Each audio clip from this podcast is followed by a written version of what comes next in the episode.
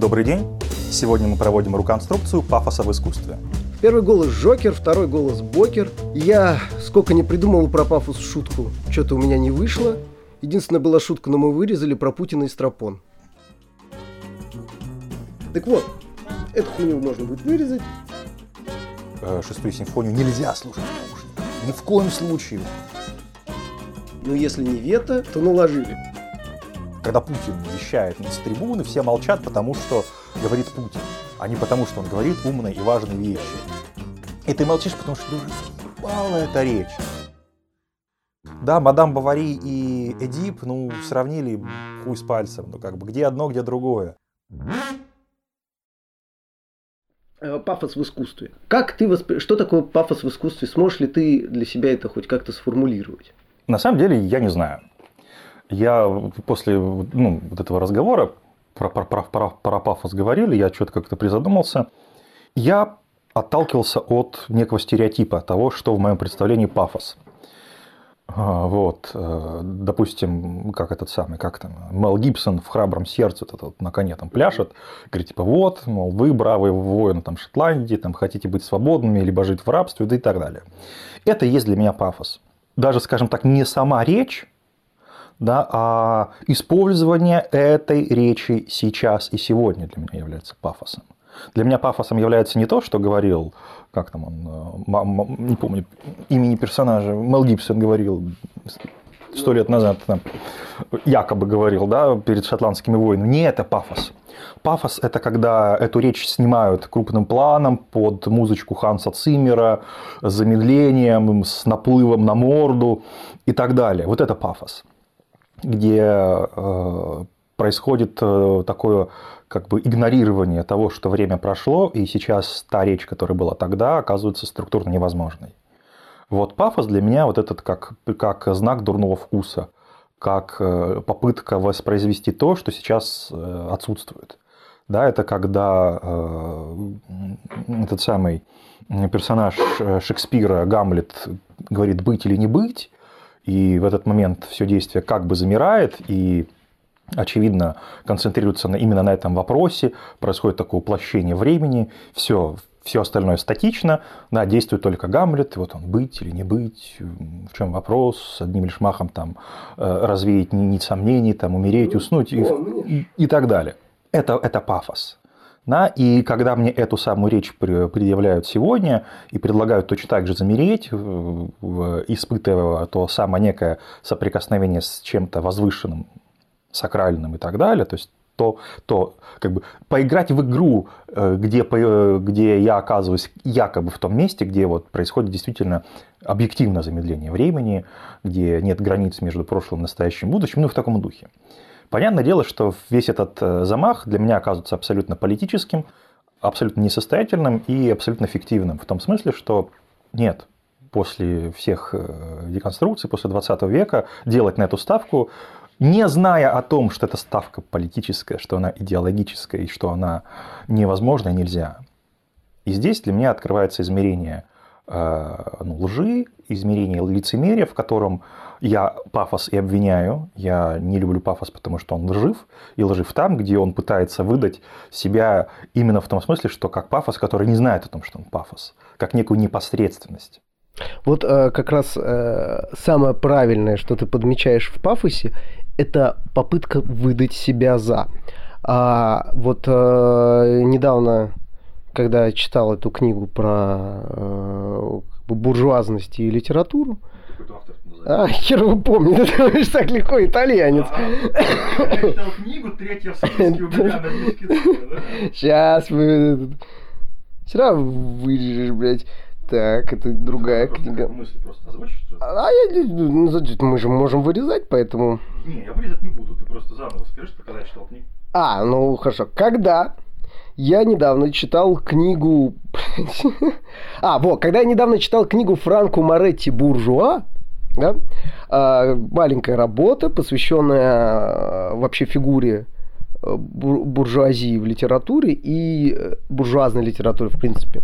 А, что буржуазная литература из себя представляет, и в моем представлении она вполне до сих пор продолжается со всеми своими плюсами и пороками. Так вот, с точки зрения одного из самых характерных и интересных мест, это то, что в буржуазной литературе в какой-то момент, а, допустим, в гордость предубеждения, а, появляется очень четкий, очень четкий вариант описания. А, язык, не принадлежащий автору, язык, не принадлежащий ни одному из персонажей. Это такая вымышленная чья-то прямая речь. То есть как будто кто-то э, оценивает со стороны и описывает. Ну, допустим, персонаж делает некий поступок, но его оценивает не автор, оценивает не другой персонаж, не сам персонаж, а некий э, вдруг появившийся голос, который озвучивает это, как будто голос отвечает за все общество.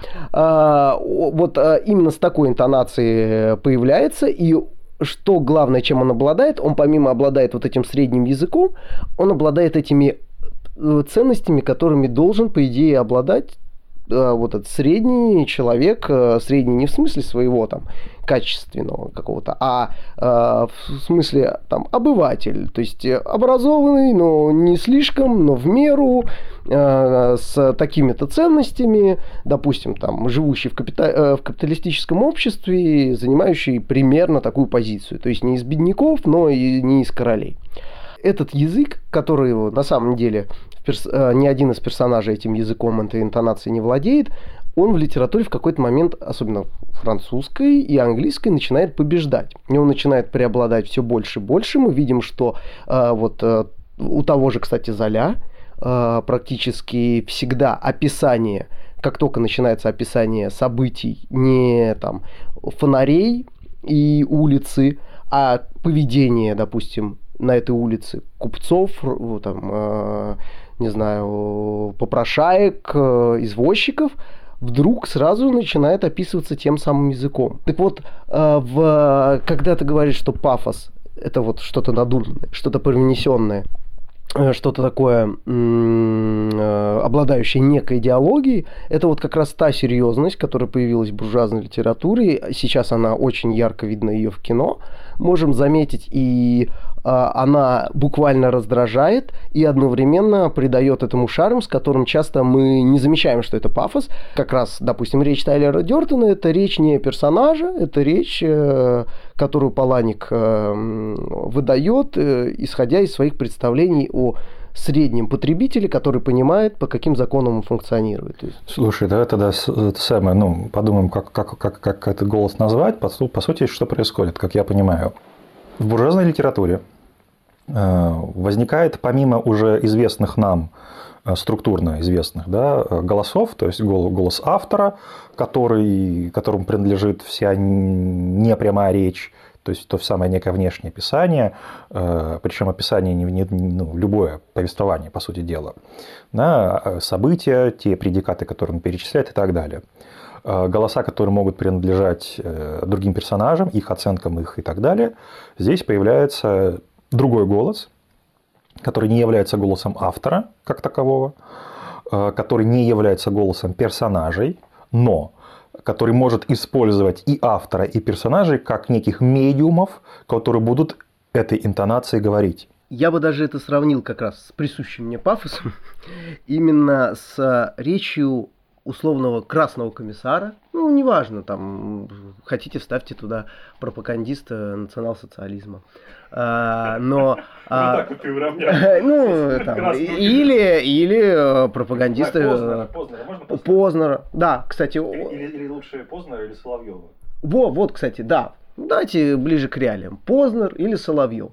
А, помимо того, что Познер, как бы он ни пытался показать свою объективность и не присущесть ни к чему, периодически, вдруг, начинает выстраивать свою речь э, так, что это уже не Познер, спрашивающий интервью, э, будущий, ну, как бы, являющийся интервьюером. Нет, это Познер, вещающий э, ценности, которые, э, которые он разделяет, он их ретранслирует. На самом деле все, что он становится, он становится голосом той самой идеологии, голосом, рупором. Я бы даже тут да. как бы немножечко подкрутил бы, это не как бы Познер пользуется да, дискурсом, это дискурс пользуется Познером, вот так вот даже, потому что э, ни о каком измерении намерения, желания, то есть вот той обыденной психологии, которую мы приписываем субъекту, здесь как раз-таки речи нет. Это не дело не в какой-то злонамеренности субъекта, что он вдруг решил и тут, как сказать, мол, сейчас как загну, да, а в том, что э, структурно он оказывается в том э, положении, где посред... он оказывается средством для озвучивания того, что существует вне его. Да, причем интересно, что появ... мы все, мы сами в таких э, часто случаях бываем, мы понимаем, что здесь от нас требуется ретранслировать нашу идеологию. Потому что сейчас мы, как бы, у любого человека есть какая-то идеология, которой он придерживается, и тут бац, ты чувствуешь, что эту идеологию от тебя требуется высказать. Ну, можно здесь такую как бы метафору провести образ с, поэзией. В том смысле, что когда мы читаем стихи, то очевидно, что это стихи придуманные не нами, они выдуманы кем-то другим, но когда мы их читаем, мы, э, ну, особенно если это какое-то событие или там романтическая встреча, или ты читаешь стихи о любви девушки, ну, ты читаешь их так, как будто бы это ты их выдумал, в этом весь пафос. Да, ты их никогда не цитируешь, это не цитата, когда ты читаешь стихи, ты не воспринимаешь это как цитирование кого-то. Ты их воспринимаешь, ты их подаешь так, как будто бы, как бы это твои слова. Да, со всеми теми притяжательными местоимениями, со всей этой грамматикой и синтаксисом, которые ты перенимаешь на себя, ты становишься, э, условно говоря, их э, ну, вот тем лицом, который их э, репрезентирует, представляет. Вот, как амбассадор, то есть тот, кто представитель этого да. дискурса. Ты полностью берешь на себя все издержки. Э, всех фраз, всех реплик и так далее, потому что если там что-то сказано, ты это принимаешь на себя. У тебя нет дистанции между тобой и твоей речью. Но так и здесь, что э, эта речь заранее готова как стихотворение, она заранее существует, э, она представляет из себя набор э, вот этих каких-то ключевых э, позиций, ценностей, аргументов, ключевых э, претензий, которыми она обладает. И когда ты их озвучиваешь, ты не просто пересказываешь, ты не цитируешь чьи-то слова, да, ты оказываешься в позиции, где вынужден вот как бы, как будто бы от своего имени их, их высказывать. Ну, я, да, абсолютно согласен. То есть, этот э, такой банальный, но чуть-чуть видоизмененный аристотелевский мимезис, мемезис. Э, когда подражание превращается, то есть мы не замечаем, что подражание стало э, первичным здесь. Это на самом деле с поэзией это просто возвышено и, быть может, там... Вот мне, я никогда не читал никому стихов о любви. Так я... Но я могу ярче пример. Э, начиная с детства, я могу, кстати, до сих пор ты стоишь, в наушниках у тебя играет музыка. Ты проходишь мимо зеркала. Что ты делаешь? Ты становишься тем самым, кто эту песню написал, ее исполняет перед стадионом. А, вот э, и вправду, то есть ты себя ведешь, то есть в этом и в этом и наслаждение. Наслаждение не в том, что ты слушаешь эту песню, а наслаждение исключительно в этом мемезисе, в этом подражании певцу, в том, что ты в этот момент он отыгрываешь его. Вот возвращаясь к пафосу, на самом деле вот это вот ретранслирование идеологии, как, э, не знаю, вот Нолана любит обвинять в пафосе, и вполне там заслуженно. Вот этот вот Нолановский пафос, допустим, там э, Джокер, который говорит фразу про, э, не знаю, вернуть город в хаос, там, ну вот эти все вещи, да, а, он на самом деле репрезентирует нам не персонажа Джокера, а архетип такого какого? Анархиста, такого нигилиста, террориста, то есть, ну, вот, вот этот комок вроде разных вещей, но на самом деле схожих по дискурсу, и поэтому уже э, его речь, вот Джокер, да, который с ножом стоит и вроде выкидывает всякую дичь, вдруг становится философом в этот момент. Он не переодевается, не одевается в костюм, не выходит на кафедру, Э, чтобы это вещать. Но бац, мы видим, что его голос меняется, чуть-чуть меняется там э, за счет оператора, постановка кадра и прочее. И пафос сцены именно в репрезентировании этой Ну, идеи. так э, и да, вот опять же про, про, про, про параллель, как я и говорил, вот таким для меня лично маркером является это остановка времени. Что как, как, бы, как мы можем определить пафос, то, что, условно говоря, время замирает, что все персонажи, которые вот тут что-то что делают, вдруг как бы становятся очень внимательными, они молчат, они слушают, они не перебивают, они вот э, играют в эту вот игру, когда им нужно вступить там в диалог и что-то спросить, они спрашивают, на вся массовка замирает на месте, ну, допустим, та же самая сцена из Бэтмена, где Джокер, э, когда он берет там заложники, по-моему, у э, Бэт, ну, у Брюса Уэйна, по-моему, там где-то у него в доме э, людей, Брюс Уэйн, и он с ним ведет диалог, и серии хочет узнать, откуда эти шрамы, да, я, ты самое, все стоят и молчат. Да, и они оказываются буквально фоном для того, для этой самой речи. Речь оказывается э, ну, как бы графически оформленной. Да, она, не, она, она звучит театрализованно. Причем э, театрализованно это очень хороший пример. Почему? Потому что если вспомнить брехтовский театр – то она именно по правилу эпического театра, но она не срабатывает так, как задумал это Брехт. То есть а, Брехт сказал бы, вот если мы с точки зрения структуры этому описали, он бы сказал, прекрасно, это как раз образ эпического театра, когда мы до этого, если ты верил тому, что происходит, то здесь все настолько, настолько э, происходит пафосно, ну, то самое слово пафос, да, э, настолько это абсурдно, что как бы мы видим, что этого не может быть в реальности. Мы перестаем этому верить, но мы продолжаем этому верить. И... Не, не, не, не совсем, не согласен. Потому что, э, на мой взгляд, ну, как бы, как раз-таки недостаточно. Вот по Брефта, по, вот если, ну, вот, на мой взгляд, э, э, согласно эпическому театру, как раз тут, тут пафоса мало потому что он как раз-таки заигрывает вот этой вот как бы границей реалистичности. По-брехтовски было бы, если вышел кто-нибудь с большим плакатом и сказал, внимание, сейчас будет речь, и он сказал, так, ребята, все молчать, я сейчас буду задвигать пафосную речь, как бы все и потом задвигает так, делая вид, что как будто бы вот этой вставки не было, показывает тем самым разрыв.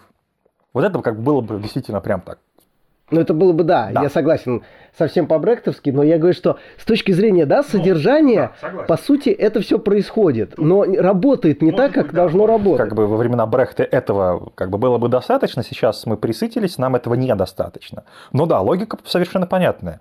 Привычный дискурс, э, э, правила литературного дискурса повествования останавливаются, да, начинается речь совершенно э, по другим правилам, мы это ощущаем как вот эту самую, как я назвал, переостановкой времени, да, которая автоматически является и приостановкой нарратива, и приостановкой некого доверия.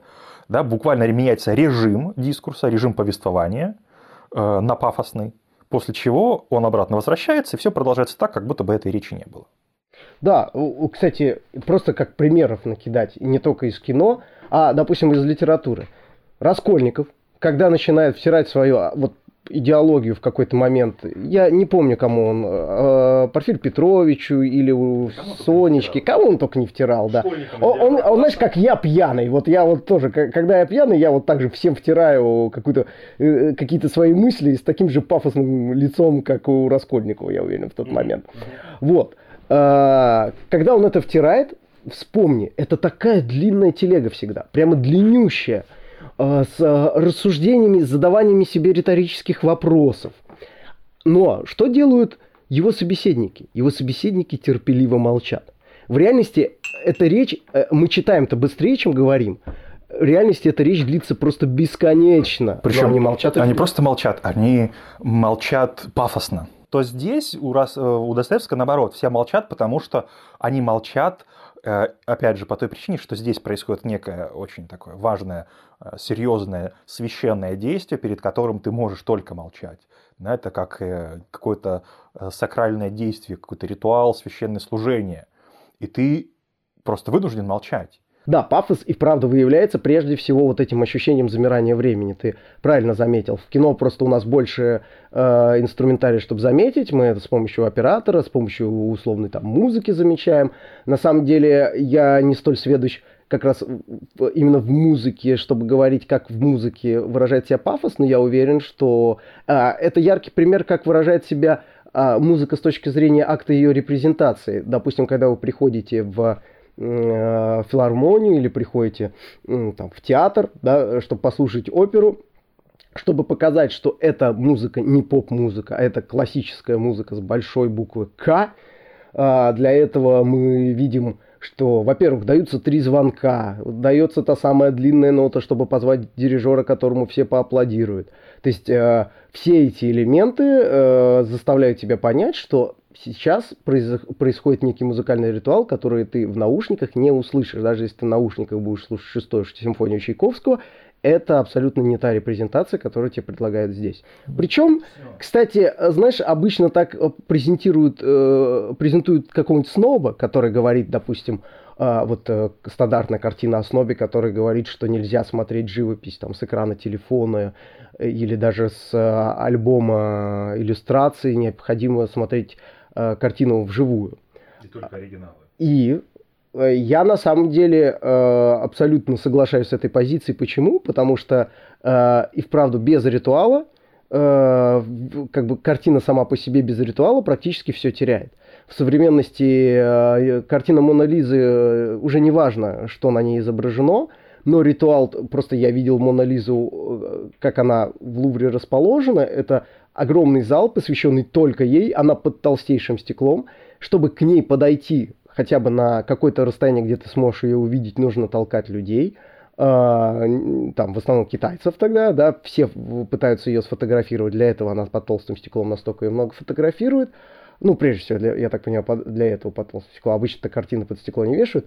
Вот. И, э, то есть, э, Мона Лиза становится таким э, идолом, местом ну, преклонения, искусства. Необходимо это посетить, но, в принципе, необходимо, необходимости увидеть ее, понять, улыбается она или нет, абсолютно не существует. Как раз для этого тебе хватит телефона. Но телефон ну, как бы, тебе презентует всего лишь картину. Ты почти все теряешь.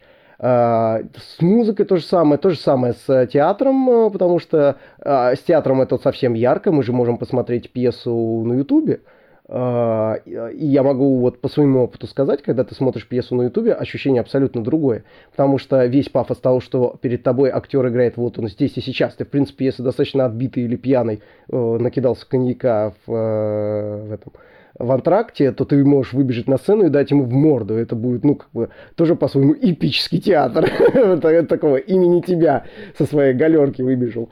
Вот. Э, в театре это ощущение и вправду играет э, роль большую, чем, в принципе, сама пьеса, сама постановка, качество постановки, качество декораций. Нет, вот это вот ощущение, что здесь и сейчас, вот они, ты слышишь, как они ходят по полу, э, вот они близко, да, они Э, могут зафакапить прямо перед тобой эту пьесу, и ты знаешь, что они могут зафакапить. В этом есть всем ощущение вот это вот, что все подвешено на волоске. У них нету монтажа, у них нету стопа, у них вот у нас, да, я говорю слово хуй, и ты его обрежешь, придется, да, а у них такого нету.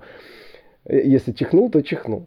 Вот э, опять, да, пафос э, выражается в том числе и такими вещами, и как раз тут я хочу выступить как Э, такой адвокат дьявола, защитник пафоса в этом смысле, что как раз я эти примеры привел для чего, что э, есть места, которые могут быть обозначены, территория, которая может быть очерчена только с помощью пафоса, и только с помощью пафоса может быть воспринята так, как ее следует воспринимать, потому что без этого она того не стоит.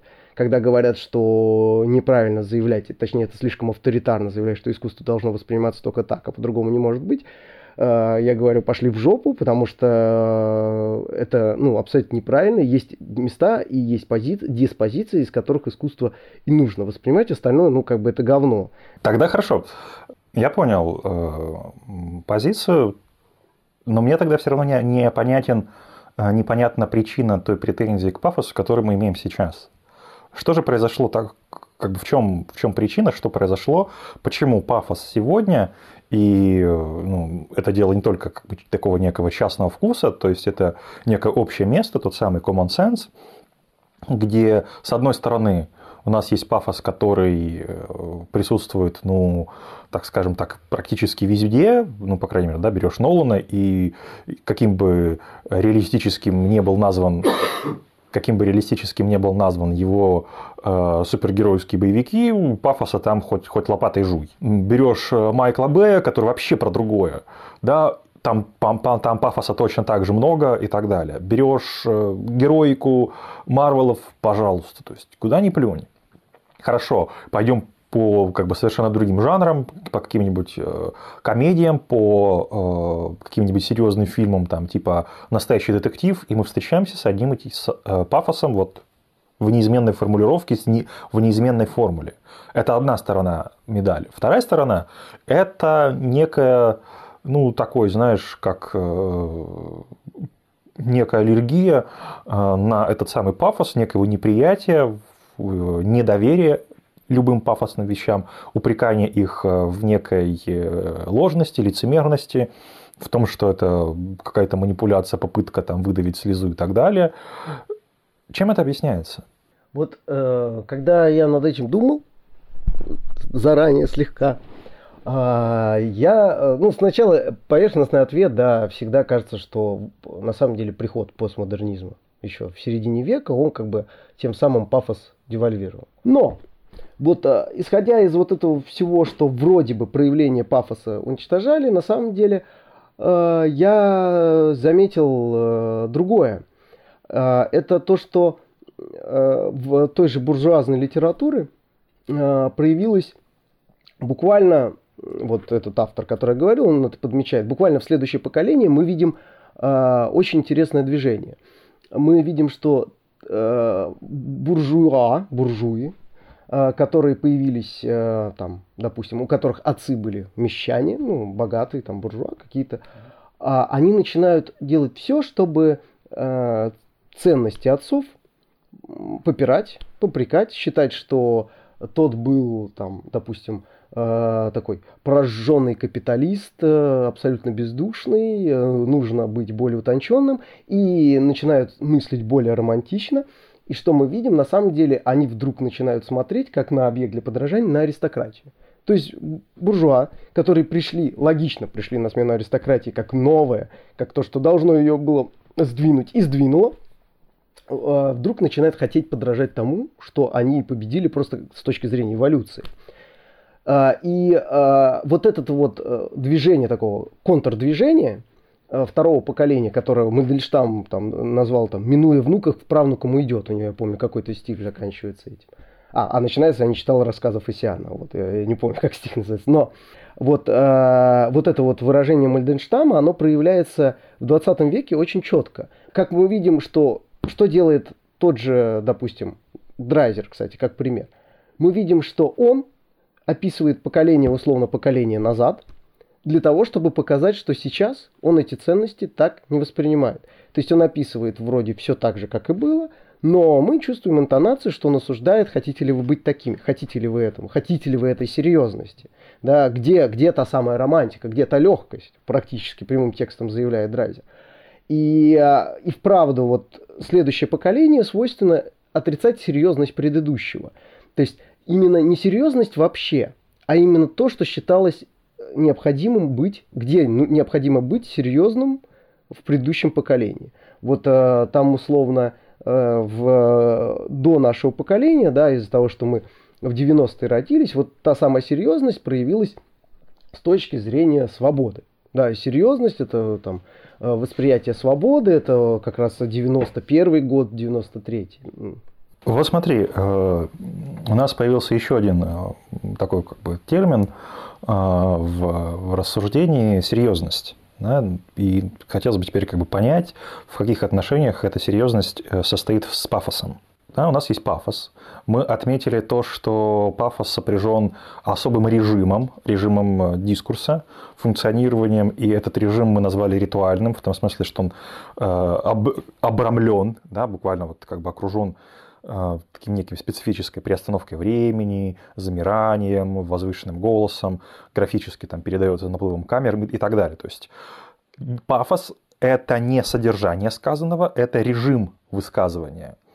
Да, то есть э, ирония Пелевина работает именно как раз-таки на том, что он сохраняет вот этот режим, да, но подменяет содержание, где высказываются не о жизни или смерти, а о каких-то других вещах. И либо наоборот, высказываются о жизни и смерти, но без этого режима. Вот как выстраивается э, ну, ирония над пафосом, да, когда вот эти две вещи разъединяют.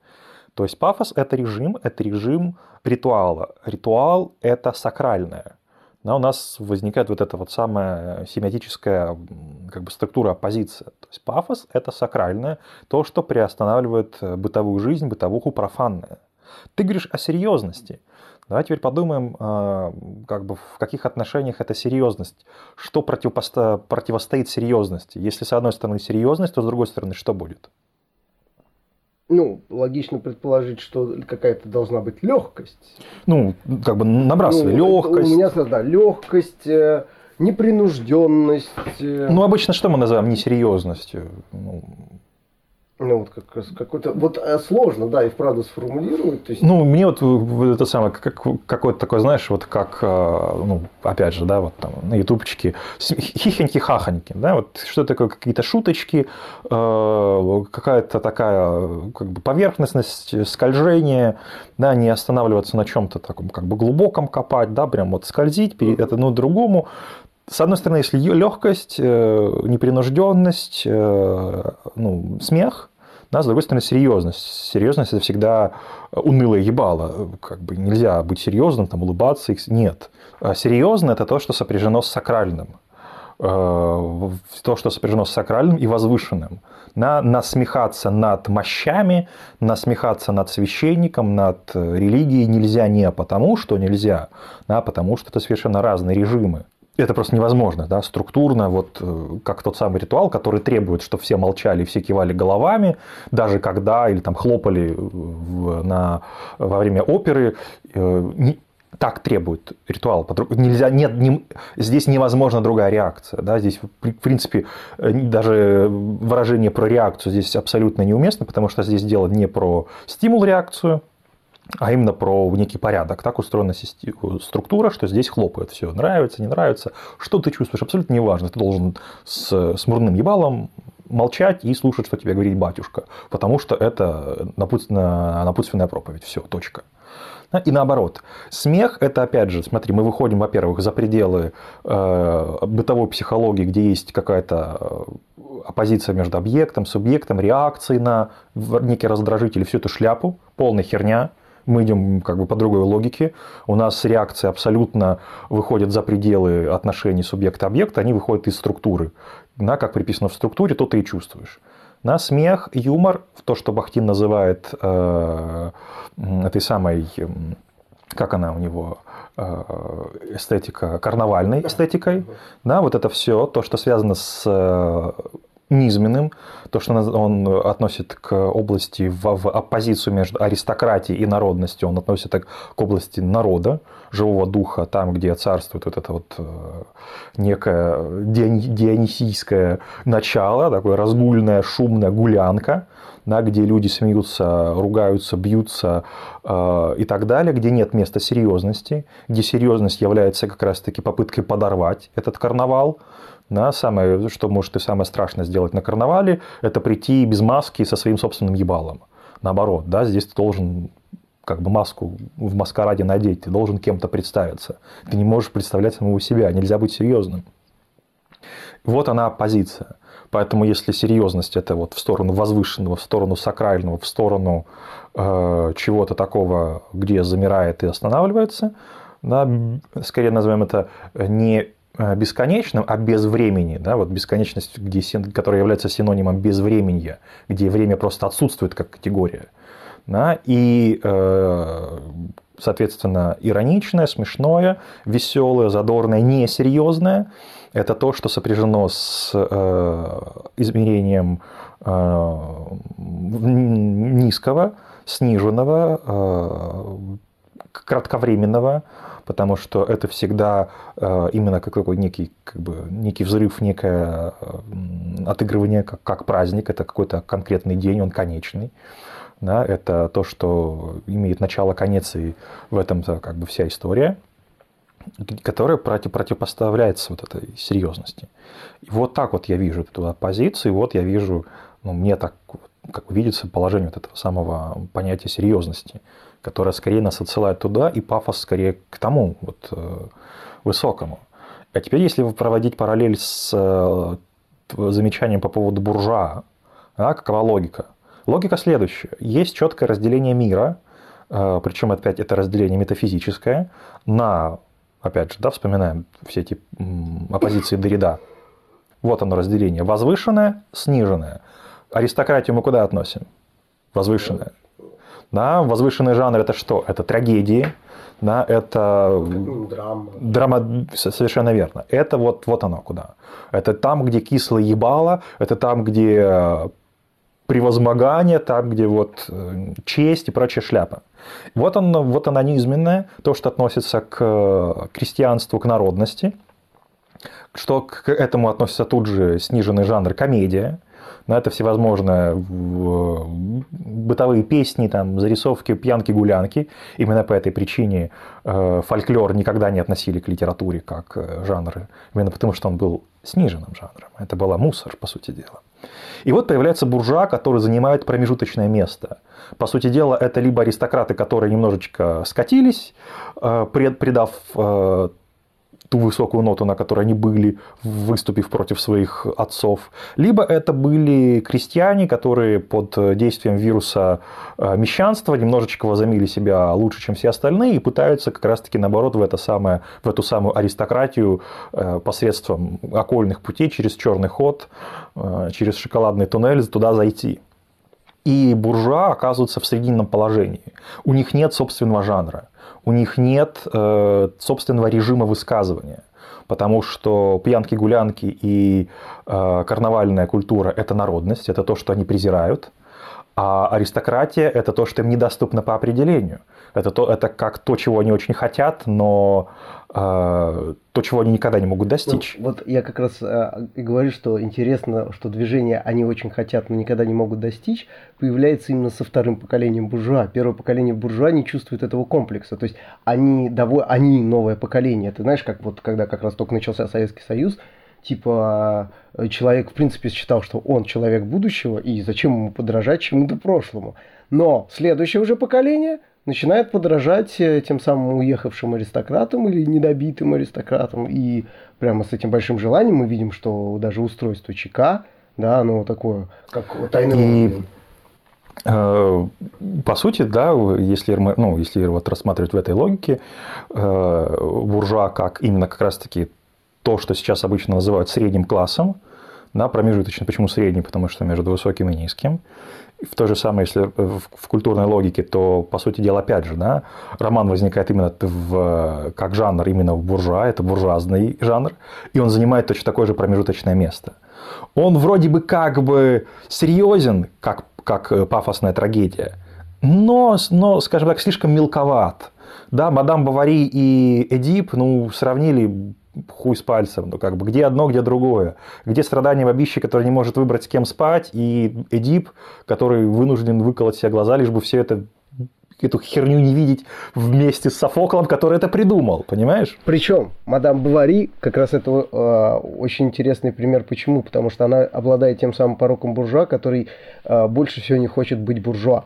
А ведь если вспомнить причины измен мадам Бавари, они были не в том, что ей муж не нравился, а как только она там с любовником начинала жить как с мужем, она думала, бля, залупа.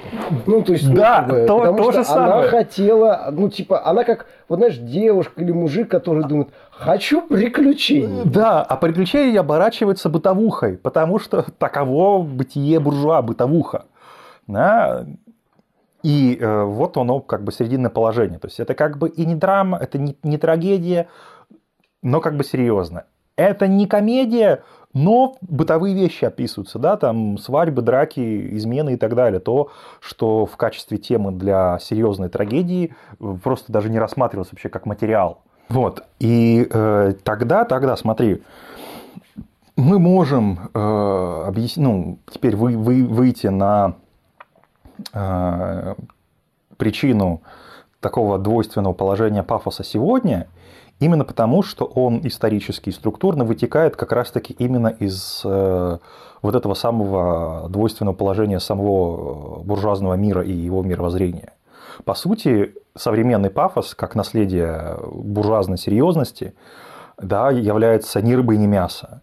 Он не дотягивает до той надрывности трагического, аристократического, возвышенного, потому что, простите, какое возвышенное в речи Джокера – она не, ну, как бы здесь нет вот этого накала э, и усугубления, да, это вещи достаточно такие, ну, как, как, как речь Тайла Дёрдена, да, угу. когда он там стоит в, в Труханах и в этой самой, в, в, в, в, да, да, в куртке рассказывает, в принципе, вещь, которую любой студент первого курса уже давным-давно знает, как просто общее место, это, это трюизм, это банальность. Да? И с другой стороны, это все делается со серьезными ебалами, и здесь нет вот э, того куража, того высмеивания, которое предлагала бы карнавальная культура, которая бы просто подрывала всю эту серьезность, э, как в стиле мой, Монти Пайтон, да, вот какого-то такого прям трэша здесь тоже нет. И в итоге точно так же, как в э, традиционных культурах любое отношение к пограничным явлениям является резко отрицательным, когда э, любая неопределенность э, точного отношения, кто это, э, обратите внимание, что претензии к пафосу, они диаметрально противоположные. Либо его упрекают в том, что он недостаточно пафосен, либо его упрекают... Не Да. Принципе, мы, да, это и делаем. И, и мы это повторяем. Либо его упрекают в том, что он, в принципе, вообще как бы в пафос пытается. Бля, придется резать, но вот твоя телега и то, что я сказал, я пришел к какому-то выводу. Как раз если это объединить, что мы видим? А, та самая серьезность буржуа, которую я описываю. На самом деле, вот исходя из того, что я вначале объяснял про тот третий голос, который появляется, та самая серьезность – это соответствие вообще произведения, происходящего, какого-то экшена, поступков, а, одобрению того самого третьего голоса, вот этого голоса у среднего по палате. А, оно должно быть ему понятно, должно быть для него реальным. Доступно. Вот как раз э, доступно и реально. Вот главное, что серьезность это тогда, когда это соответствует реальности того голоса. То есть э, он говорит, да, это может произойти. То есть, э, причем мы понимаем, что история Эдипа и вправду может произойти, но он, он не готов в нее поверить так. Он как раз по, поэтому она и попадает в те пределы пафоса. Мы называем пафосом не все пафосное. Мы его способны выделить только там, где нарушается та самая серьезность, то есть та самая соответствие реальности. Допустим, когда мы говорим, что время замерло, мы не верим, что так будет. Но в то же время я думаю, а в чем различие, допустим, когда в фильме нам показывают, э, два человека полюбили друг друга, не знаю, неважно, с первого взгляда. Вот они занимаются сексом. И э, в фильме кусок про то, как они занимаются сексом. Достаточно обширный, мы видим, знаешь, со всеми клише, они это делают под одеялом, так что мы не видим их ноготы, да, как бы то, как не занимаются сексом, ну, там, только в артхаусе могут, наоборот, гротескно показывать именно, что сексом занимаются, как занимаются, да, вот именно вот, э, и мы не особо предъявляем к этому ничего, хотя это пафос, да, это, это как раз пафос, то, что любовь, вот он секс, как часть любви, мы должны это признать, и вот он этот пафос, но к этому пафосу мы не предъявляем столько проблем, сколько, к, допустим, любви Ромео и Джульетты. Потому что та самая серьезность, то есть то самое соответствие реальности. Серьезность это не обязательно, э, ты правильно подмечаешь про карнавальную культуру, только карнавальная культура, э, вот я когда-то читал интересную статью очень про потом найду тебе скину, про юродивых в русской культуре, что на самом деле вот это юродство, это как раз смешение той самой бахтинской карнавальной культуры, в которой говорится что-то серьезное. Юродивый воспринимается серьезно, юродивый говорит какие-то пророчества, э, там, порицает кого-то, его нельзя бить ну, то есть э, юродивый неприкасаем был. То есть, э, по сути, это, это юродивый это есть фигура вот смешения режимов. Да, да вот как раз и в э, нашей культуре, не только в русской, но э, вот эта серьезность, она как раз э, теперь перенаправлена на какой-то, на, э, скорее, фигуру юродивого. Э, то есть, э, вот яркий пример, как раз возвращаясь пресловутому Нолану, что мы видим? Это как раз очень яркий пример этого смешения. Карнавальная культура здесь везде. Здесь мужик в латексе, э, здесь... Э, во-первых, мы уже не готовы поверить, что э, Брюс Уэйн может любить Джиллин Холл, вот эту, потому что она некрасивая. Все, миф разрушен, недостоверно. Потом, да, потом Джокер, потом э, этот, по-моему, Вилл Витман, который охраняет банк. Не верю, Вилл Витман слишком серьезный мужик, чтобы охранять банк. И там комиссар Гордон с его усами. То есть это все кич. Это все одна большая шутка, комикс. Ну как это воспринимать? С другой стороны, что мы видим? Смесь идеологий, да, анархизм против там консерватизма вот этого государства, которое при, в принципе и порождает этот анархизм как контрдвижение, то есть вот, вот то есть, такой банальный пафос социально-политический. Но именно, и опять же, э, феномен Темного рыцаря в том, что он очень популярный фильм.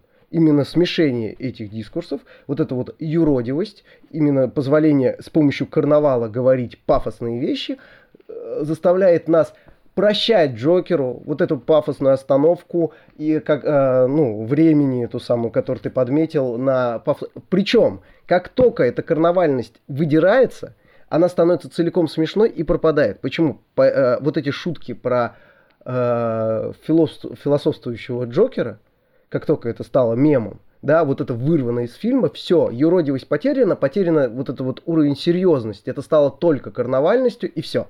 Мы начинаем смеяться над тем пафосом, над которым в фильме не смеются в большинстве своем, потому что в большинстве своему э, фильм понравился, фильм очень популярный. Тут не надо отрицать, это не потому что там большинство долбоебы.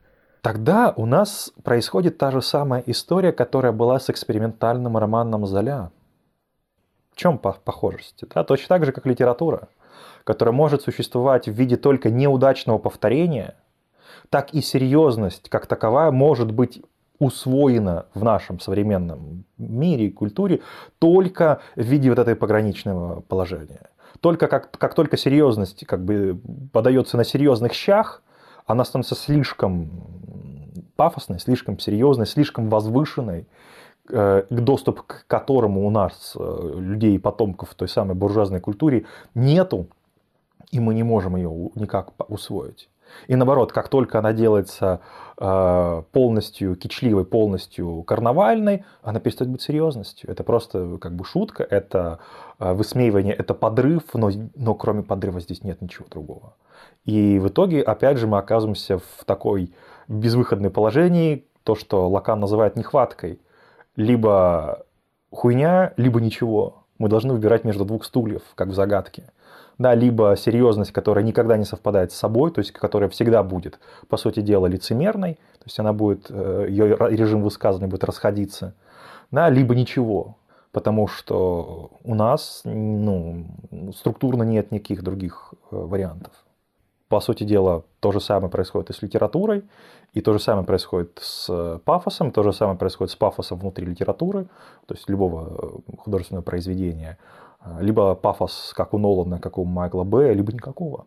Здесь э, прослеживается вот та самая логика, которую ты э, высказывал по поводу э, буржуазной культуры, противостояния взглядов отцов и детей, которая, которую хорошо описал, не знаю кто, не помню кто, да, как тоска, да, по-моему, вся, вся европейская культура об этом. Да? Это как тоска об античности, которая никогда не существовала. Это тоска об утерянном рае, которого никогда не существовало. Это тоска об аристократии, которая в той форме, в какой о ней тоскуют, никогда не существовала. Да, по сути дела, это как тоска о Советском Союзе, который в той форме, в которой о нем тоскуют, никогда не существовал. И э, если как бы подводить итог и вообще всю мысль, то к чему мы пришли? Мы пришли к тому, что дело не в том, что мы тоскуем о вещах, которые никогда не существовали, а в том, что только в такой форме тоска и может быть. Это что получается в таком случае?